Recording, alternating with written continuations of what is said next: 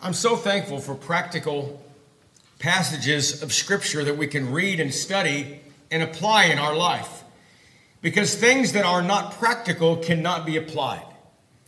It's like giving an Old Testament story. If you just tell the narrative and just tell the story, it's just a nice historical story. But there needs to be an application. We need to make an application for it so we can learn and glean from it. The same is true with the New Testament. Same is true with the verse that is before us today. But this verse that's before us today is a very pivotal command. If this is not ingrained in our life, then from a spiritual perspective, we are not going to be all that we ought to be. You know, I would imagine that if you went up to people and you asked them, do you love God? I would imagine the majority of people would say, certainly I love God. I mean, who doesn't love God? But the question is, what does it really mean to love God? And just because we say we love God, does that mean what we do love God? What I've also found, though, out in the world, is the same people that do a lot of praising of God with their lips and saying praise God, or saying that they love God, or speaking about God in that way, are also oftentimes the same people that blame God when something bad happens in their life. What does that mean? Does that mean that you love God? Let's look at this passage more deeply now and try to understand what Jesus was talking about. He begins by saying in Mark 12 and verse 30, the very first sentence there, and you shall love the Lord your God. Now understand, this is not a request. This is not advice. This is a hard and fast command. And Jesus said, you shall love the Lord your God. Something about that word love, though. What love are we talking about? Well, obviously, we are talking about agape love. It is commanded love. It is love that is always demonstrated in action. It's the love that is always attributed to God. We know in John 3:16, for God so loved the world, meaning he loved the world to such a degree that he demonstrated that love by sending his son. That is agape love. So when Jesus commands us to love God, the very first thing, by just the definition of the word love, it means by service and sacrifice. It is agape love. And by the way, it is the highest form of love that we can have. Let me ask you a question, though. If you love God, or you say you love God, if something bad happens in your life, I mean, if something really bad happens in your life, will you still love him? What if you pray to God? What if you pray that a loved one would get better? Maybe they're sick. And you, by faith, pray according to God's will, and you ask God that that person would get better. And that person does not get better, that person dies. Will you still love him? That's the point. Will you still love God regardless of circumstances? And by the way, what we're talking about today, we're talking about the kind of love that exists regardless of the circumstances in your life, even if God says no. Let me give you a passage of a great character in the Old Testament that did just that. I love this because really, this is faith in proper focus. Now, the prophet Habakkuk wasn't perfect at the beginning. And when he spoke on behalf of the people to God, he was frustrated. He didn't know why God was not answering his prayer. But by the third chapter, I want to read you something. This is faith in proper focus. This is loving and trusting God regardless of the circumstances in your life. Habakkuk chapter 3 and verses 17 and 18. Listen to this. Though the fig tree may not blossom, nor fruit on the vine, though the labor of the olive may fail and the fields yield no food, though the flock may be cut off from the fold and there be no herd in the stalls, yet I will rejoice in the Lord. I will joy in the God of my salvation. You know what that means? That means that this was a man that says, I don't care what happens to me with the circumstances in my life. It doesn't matter. I'm going to joy. I'm going to rejoice in the God of my salvation. I'm going to love God and trust God no matter what.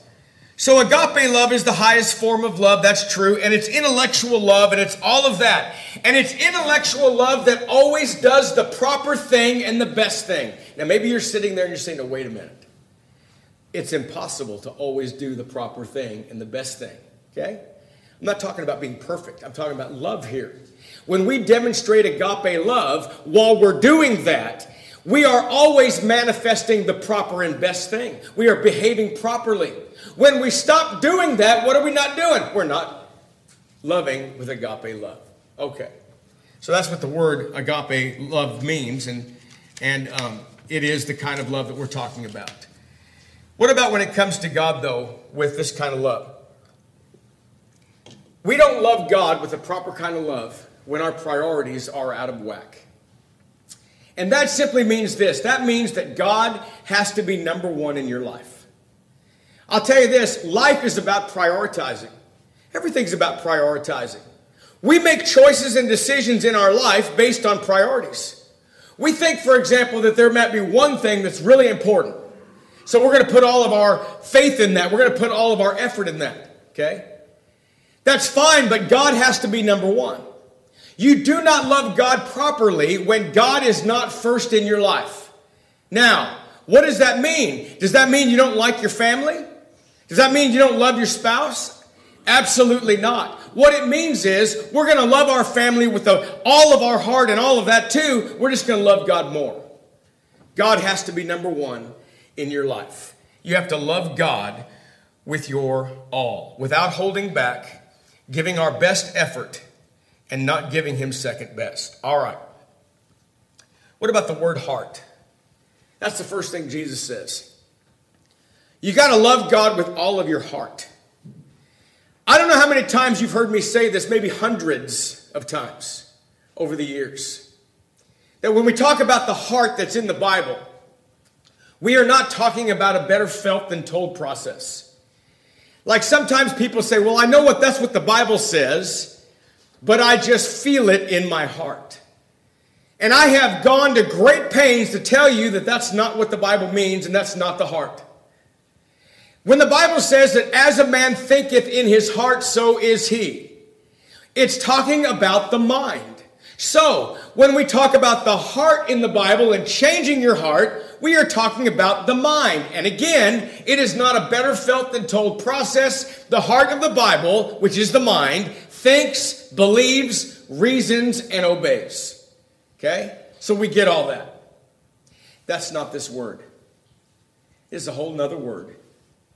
This word heart here that Jesus says you have to love God with all of your heart, it's something totally different. It is by definition, get this, it is loving God with emotion and affection.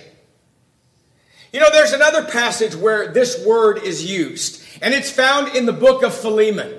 You remember that Paul wrote to Philemon, and he was asking Philemon to forgive Onesimus, the runaway slave, right? That's the story. That's the book of Philemon. That's one chapter. That's the book of Philemon. Do you remember what Paul said? Paul said, as I paraphrase, I could have come to you by authority, meaning apostolic authority, and I could have told you and commanded you to forgive Onesimus and take him back, but I'm not doing it that way. I'm appealing to you from as Paul the aged, and I'm appealing to you as one who is a prisoner of Jesus Christ.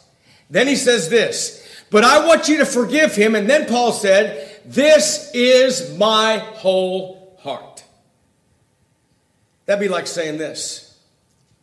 That'd be like me saying, Brother Reuben, I'm asking you from the bottom of my heart. That'd be like saying this too, by the way. I love my family with all my heart.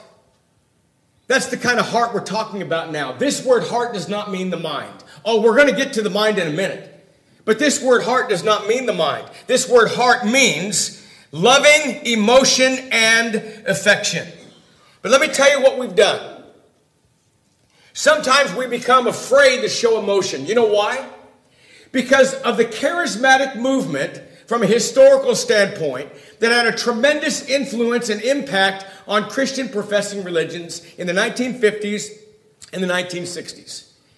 And when charismatic movement came in, the idea was don't just follow the Word of God. Truth doesn't come from the Word of God.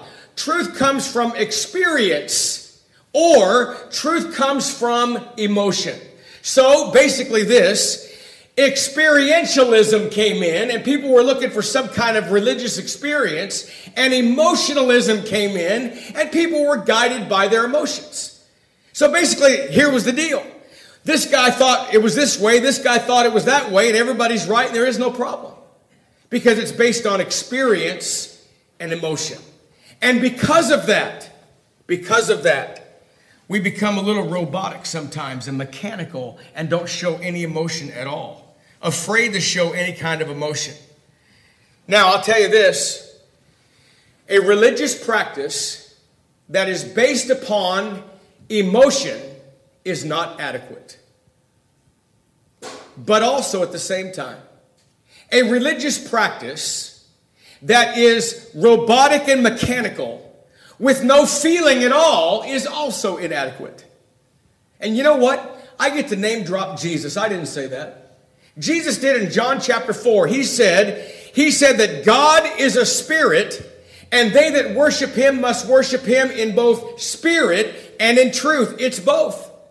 It can't be based on emotion, but you have to put all of your emotion in it. You know how you love God? You got to pour your guts out. You got to pour your heart out to God.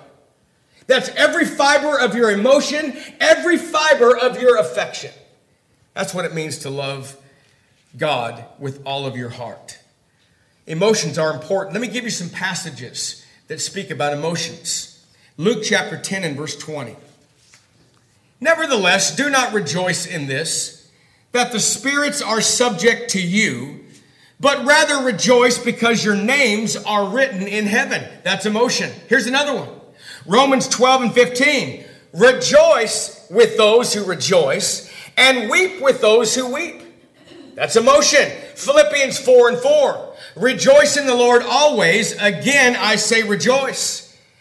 Matthew 9 and 36, but when they saw the multitudes, he went and moved with compassion for them because they were weary and scattered like sheep having no shepherd.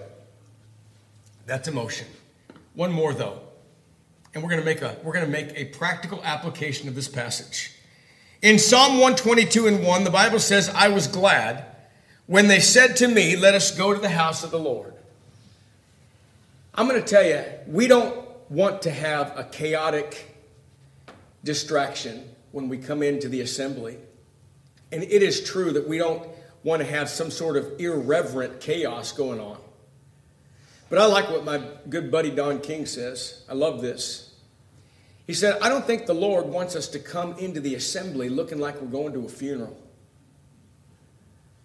I mean, we just wanted it to be so solemn, like we're going into a funeral. You know, even when during our worship, even when we gather around this table, and we do so in the communion to commemorate the death, burial, and resurrection of Jesus, that is a solemn time. Obviously it is. And when we reflect back, and the communion is about reflection, when we reflect back on what Jesus did, we are sometimes moved, sometimes with sadness because of what the Lord went through. But make no mistake about it, we rejoice because he's the only hope. And because he did those things and died on the cross for our sins, we rejoice because now we have hope of everlasting life. It's a wonderful time. It's not a chaotic time. It's not an irreverent time. It is not a disrespectful time. But worship is a happy time. Let it be that we would say that I was glad, or we were glad, when they said to me, let us go to the house of the Lord. I'll tell you this too, folks. In life, as we take the gospel to those that are lost, we have to reach people's hearts. You can't just have cold formality and expect people to be moved. I know that, for example, from Acts chapter 2, when the very first gospel sermon was being preached, for the first time where it gave man an opportunity to respond. First time in Acts 2. And in verse 36, the Bible says, let all the house of Israel know assuredly that God hath made that same Jesus whom you have crucified, both Lord and Christ. The next verse says, when they heard this, they were pricked in their heart and said to Peter and the rest of the apostles, men and brethren, what shall we do? What happened? The word of God reached their heart. Got to reach people's hearts. That's why people don't change things in their life either. Also, like Christians sometimes that have things going on in their life and they can't seem to put God first, it's because they can't change their heart. We have to change the heart. All of the other things take care of itself if we change the heart. How do we love God? We love God with all of our heart. But number two, Jesus says we have to love him with all of our soul. Now, the word soul is a very interesting word. Soul, your soul, is your eternal being. It is something that you have. It is you, by the way. It's your identity. Because when you die, the body's going to go back to the earth. The life force or the spirit will go back to God who gave it. But what will continue to live on is your soul. Have you ever stopped to consider that your soul, your eternal being, will exist always, forever, somewhere? In fact, think of all those that have passed away in the last several years. Think about all those wonderful friends and family members and brothers and sisters in Christ that have died and are no longer here with us. We could start from Phil Kelly where he sat in the front, and we can go down each row. We can find members that were once here that have passed away. But we rejoice because they still exist somewhere. And they're waiting for the resurrection to have their resurrected body to go to heaven. The soul lives on forever. So we understand that the soul is your identity. That's who you really are. That's your eternal being. But what's it actually mean, though, specifically in this context, to love God with all of your soul?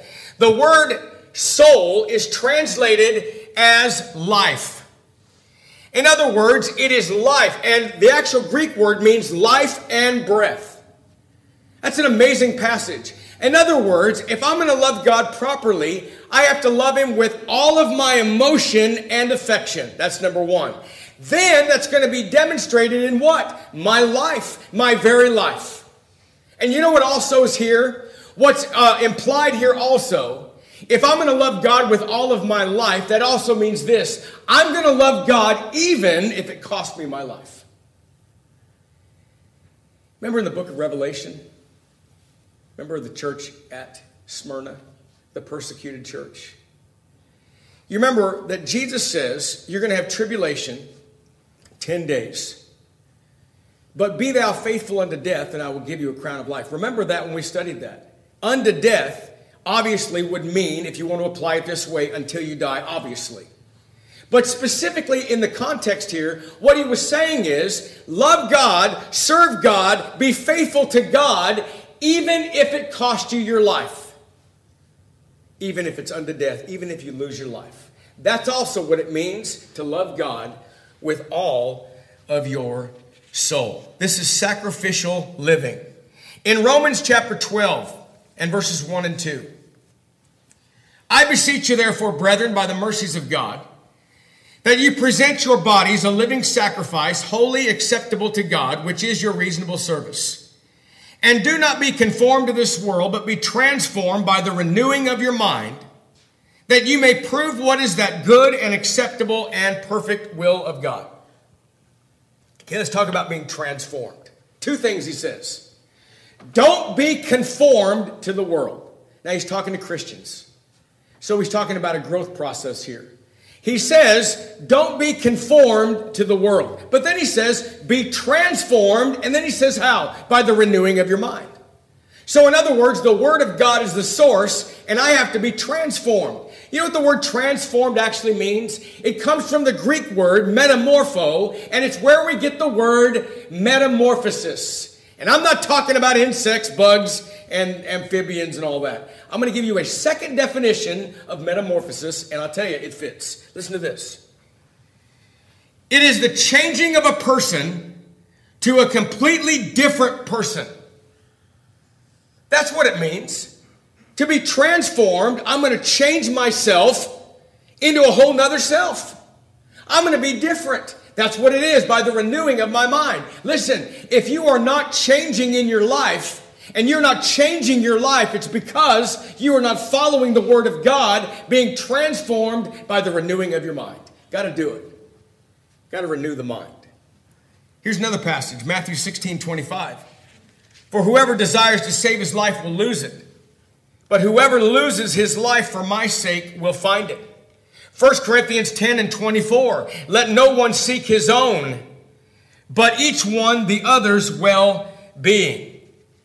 In other words, if I'm going to love God with all of my soul, I must be willing to give everything that I have in my life devoted to His service, even if it costs me my life.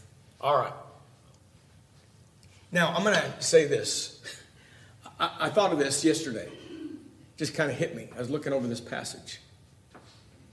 Yeah, sometimes people say that all that really matters really is kind of your opinion and how you feel. And we understand that He says you got to love God with all your heart. Got all that. Got that. All your soul. Got that. But if that was the only thing that mattered, then why did Jesus list the mind next? It has to have a basis. It has to have a standard. That's the third thing. I have to love God with all of my mind. That has to do with intellect or knowledge. To love God as we should, it must be done through knowledge. If we are biblically ignorant, we have some work to do. Now, I'm going to tell you, there is a difference between being ignorant because you just don't know. And when I say that word in that capacity, that is not a criticism. That is not a put down. There are things in my life that I am ignorant of. Why? I just don't know them. Nothing wrong with that. And there's times also in a Christian's life when they are ignorant because they just don't know. When a babe in Christ comes from the waters of baptism and rises to walk in newness of life, there's going to be a period of time when they're going to be ignorant of some things. But there's a difference between being ignorant, meaning you just don't know yet, and being willfully ignorant because of willful rejection. Big difference. Now, the only way that I can love God with all of my mind has to be when I gain knowledge of His Word. That's the only way. That's the only way. Romans 10:3. For they being ignorant of God's righteousness and seeking to establish their own righteousness have not submitted to the righteousness of God. Listen to this also, Ephesians 4:18. This is an example of willfully ignorant. Having their understanding darkened, being alienated from the life of God because of the ignorance that is in them, because of the blindness of their heart. Remember a few years ago, I preached a sermon. I talked about the word agnostic. Okay? I heard somebody use that the other day again. And the word agnostic, it's not an atheist, because an atheist boldly says there is no God. And the Bible says that a man that says there is no God is a fool. So there are other people that don't want to be that brazen and bold. So what they do is they say, you know what, I don't know, I'm just going to say I don't know. I'm going to say I don't know. I'm an agnostic. In other words, it's a willful choice. And I'm going to say that I'm in the category of a not knower. I'm going to ride the fence. That's what I'm going to do. Remember when I told you what the Latin equivalent was for the word agnostic? The Latin equivalent is the word ignoramus. Yeah. You see, there's a difference between being ignorant because you just don't know yet and being an ignoramus because you've made a choice. Why is willful ignorance wrong? Why is willful ignorance a sin? Willful ignorance is a sin because willful ignorance is always attached to willful rejection. Always. But if I'm going to love God as I should with all of my mind, it's going to take knowledge. It's going to take knowledge. In other words, the more knowledge that we get, the more we'll be able to love Him with our mind. In Hosea chapter 4:6, my people are destroyed for lack of knowledge. Because you have rejected knowledge, I also will reject you from being priest for me. So, to love God with all of our minds, we have to study. Acts 17:11. These were more fair-minded than those in Thessalonica, in that they received the word with all readiness and searched the scriptures daily to find out that these things were so. One more passage along this line, 2 Timothy 2:15, from the King James. Study to show thyself approved by God, a worker that needeth not to be ashamed, rightly dividing the word of truth. Our minds have to be filled with truth. Now, I had this on a screen. I had this on a slide where it's going to emphasize the point. Now I just got to tell you what the point is. It's going to emphasize the point. Don't ever let somebody tell you there's no such thing as truth. Don't ever let anybody convince you or talk you into the fact that there is no such thing as absolute truth, because there is. And if two people disagree on a biblical subject, a foundational biblical subject, it means one of them is wrong or they're both wrong. I don't understand it. We understand that. You know, when I was in school, you take an exam and you get an answer there. Is it true, false? True? Nope. Got it wrong. It was false. I never had a teacher say to me, oh, Frank, well, it's okay because you see it that way. Maybe you felt it that way. That's okay. So everybody's right. False or true, everybody's right. It doesn't make any sense. And in no other aspect of life do we ever find that. But when we come to religion sometimes, that's where we find that. It's okay. You can believe that and I can believe this. It's okay. We're both right. No, here's the point. If two people disagree on a foundational biblical principle, it could only mean that one of them are wrong or they both are wrong, but they can't both be right. Let me give you some Bible now of how we are commanded to be filled with truth. 2 John verse 4. I rejoice greatly that I have found some of your children walking in truth, as we have received commandment from the Father. 3 John verse 3. For I rejoiced greatly when brethren are and testified of the truth that is in you, just as you walk in the truth. So, we can't love God with all of our mind without understanding and knowing truth. Number 4, with all of our strength. Now, you can read scholars and they will pretty much all agree that we're not talking about physical strength. When it talks about strength, we are talking about spiritual strength, okay? So you're going to love God with all your heart, all your soul, all your mind, and all your strength. What kind of strength is it? Well, like I just said, spiritual strength. But it's spiritual strength that is manifested and demonstrated in action. It has to be. It's demonstrated in action.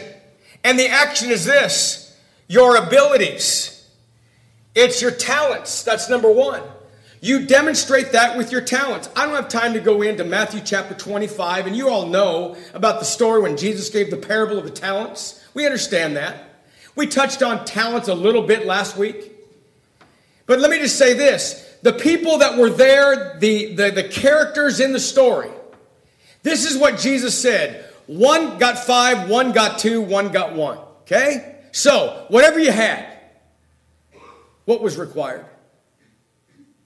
What was required was their best. The guy that had 5, he got 10. The guy that got 2, he got 4. The guy that had 1, he got nothing. You know, the Lord would have been happy if that man would have got 2, even though it's only 2. In other words, it's everything you have. Remember our goals here. It begins with behavioral goals. That's personal goals. That's when you take an introspective view of yourself and you work to get better. Then what happens? You understand, here are my talents and abilities, and then you go fill a function.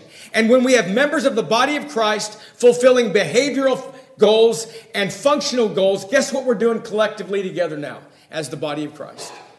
We are achieving our congregational goals too. Everybody has a part in all of that. Everybody has that. Our abilities, our talents must be used for the Lord. I want to make one other little point about talents. I have seen people, I've seen young men that really got up, they wanted to speak so bad. Some wanted to be preachers. Some wanted to be congregational teachers. And they had the courage to do it. And they got up and they struggled a little bit. They didn't have a whole lot of what you would call maybe natural ability. But what did they do? They kept working at it and working at it and working at it and working at it and working at it. And you know what happens? 10 years later, hey, I ain't the same guy. I ain't the same guy at all. 20 years later, not the same guy. There are some abilities that you may have that are not readily apparent. And you will only know if you try. You will only know if you go to work. So the first way we have to demonstrate our strength with all of our strength is in our abilities. Secondly, in our giving. And that does include money. 2 Corinthians 8, beginning in verse 2 and then also verse 5. That in a great trial of affliction, the abundance of their joy and the deep poverty abounded in the riches of their liberality. And not only as we hoped, but as they first gave to themselves to the Lord and then to us by the will of God. Another passage, 2 Corinthians 9, verse 7 and verse 12. So let each one give as he purposes in his heart, not grudgingly or of necessity, for God loves a cheerful giver. Verse 12, for the administration of this service not only supplies the needs of the saints, but also is abounding through many thanksgivings to God. We have to give of ourselves. We have to give of our abilities. We have to give of our money. All that stuff. It's every part of us. And finally, number 3, this is the hard one. We have to give of ourselves. Got to give of ourselves. You ever have somebody that you love, like one of your children or grandchildren, and it's your birthday, and they give you a gift? What would you rather have? Would you rather have them buy something and give it to you? Or would you rather have them make it and give it to you? I think everybody would rather have them make it. Or what about this? What if I gave Taylor, when she was little, some money to buy something for Tina? Yeah, that's wonderful. Thank you. Thank you. But what if it was her own money? What if she got that money? What if she earned that money, spent her own money? She gave of herself. The gift just became better. Sometimes giving of ourselves is difficult, but that's the greatest way you can give to God. That's the greatest way that you can demonstrate your love for God by way of all your strength, is to give of yourself. In Ephesians 5, 15 and 16, see then that you walk circumspectly, not as fools, but as wise, get this, redeeming the time, because the days are evil. Colossians 4 and verse 5, walk in wisdom toward those that are outside, redeeming the time. What does God want? He wants your time. He wants your time. There's 168 hours in a week. We give him so little. There's 168 hours in a week. I saw a preacher one time get on a board, and he went 168, and he said, well, you know, broke down what we have to do, okay? And in all of that, in that week, he put down 8 hours of work, and, well, you got to sleep, and you got 8 hours of sleep, and you got... There were still a ton of hours left. And sometimes we say we just don't have time. Loving God with all of your strength is to love him with your time. So, in conclusion, we need to understand that we cannot love God as we should unless we love him with all of our heart. And remember, loving him with all of our heart means with all of our emotion and all of our affection. What kind of love? It's agape love. It's commanded love. So I need to have commanded love for God with all my heart. Number 2, with all my soul. If I feel that in my heart and with all my emotions and all my affections for God, you know what's going to happen? It will demonstrate that love through my very life. That's the soul. It's going to be based on something too. Not just my own wishes. It's going to be based on the Word of God. And I'm going to be transformed. And I'm going to be changed. And I'm going to be willing to submit myself to God and love him with all of my mind. And all of that leads to the next part. With my abilities, with my money, with my time, with my efforts. That's the strength part. And I will love God with all of my strength. We thank you for listening to our podcast put on by the Church of Christ at 2215 Plans Road in Bakersfield. If you would like any additional information, or you would like to receive a free Bible correspondence course by mail, please email us at info@churchofchristbakersfield.com. Our service times are Sundays at 10:30 a.m. and 5 p.m. and Wednesdays at 7:30 p.m. Please make plans to join us. We would love for you to be our honored guest.